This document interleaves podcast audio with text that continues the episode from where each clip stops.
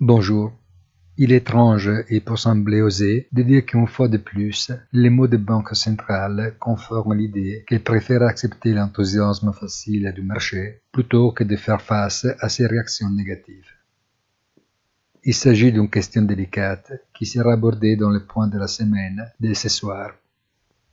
Il est un fait, cependant, que la course à acheter le secteur growth suggère qu'une phase d'excès qui semblait passer après la cuite de leasing monétaire redémarre. Mais il est clair qu'il y a une convergence d'intérêts pour que les choses aillent dans une direction spécifique. Un très bon fin de la semaine à tous et rendez-vous sur notre site easytradingfinance.it dans l'après-midi.